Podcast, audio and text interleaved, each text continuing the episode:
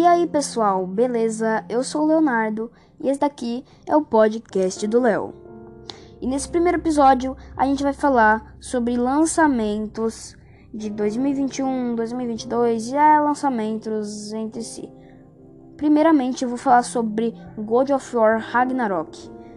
Ele vai ser lançado em 2022, é previsto para 2022, né? Podem adiar ou aumentar o tempo de lançamento ele vai ser chamado God of War Ragnarok, pelo que eu vi aqui, vai ser sim chamado por God of War Ragnarok, que é o que todo mundo tá falando, que a que a PlayStation tá dando umas umas, né, umas umas referências, umas brechas do que o nome vai ser God of War Ragnarok mesmo. Tem possibilidades da, da PlayStation mudar, né? Mas é possível que seja Ragnarok. 2021, 2022, desculpa, ele vai ser lançado. Vai ser um God of War muito top. O primeiro God of War já foi bom, né, da nova geração. O primeiro que foi lançado em 2018 foi muito bom, que lançou para PS4. Os gráficos incríveis demais. Só que agora vai ser lançado para PS5. Eu acho que é exclusivo do PS5. O God of War Ragnarok muito, mas muito top. Então agora eu vou falar sobre outros tipos de jogos. É, o Horizon Forbidden West. Acho que é assim que fala. Eu não sei falar inglês, me desculpa. Mas acho que vai ser lançado em 2021. Não tá é, confirmado que vai ser em 2021, mas tem possibilidades.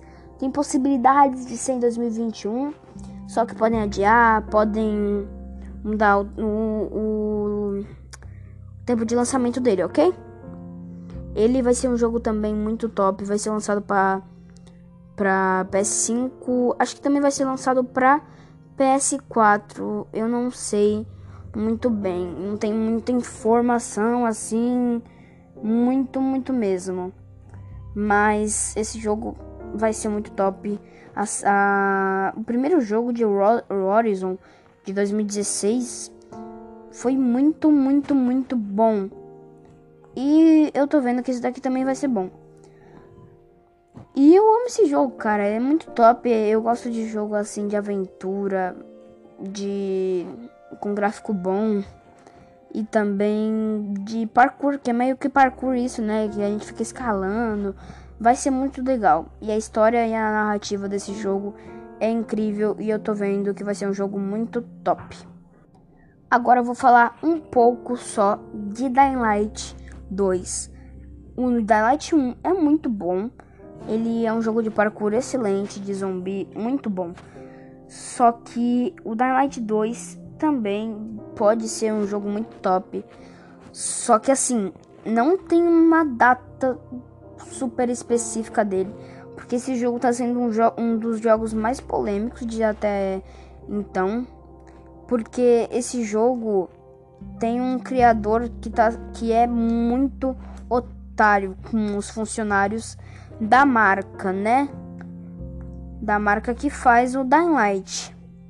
Ele é meio otário e segundo os membros e ex-membros da Techland, que é a Techland, a marca, todos os conflitos são caçados por conta da dificuldade de trabalhar com o Powell Marcheweka. Acho que é assim que fala, Marcheweka. Marchueiro, ah, sei lá, dando-se o nome do cara.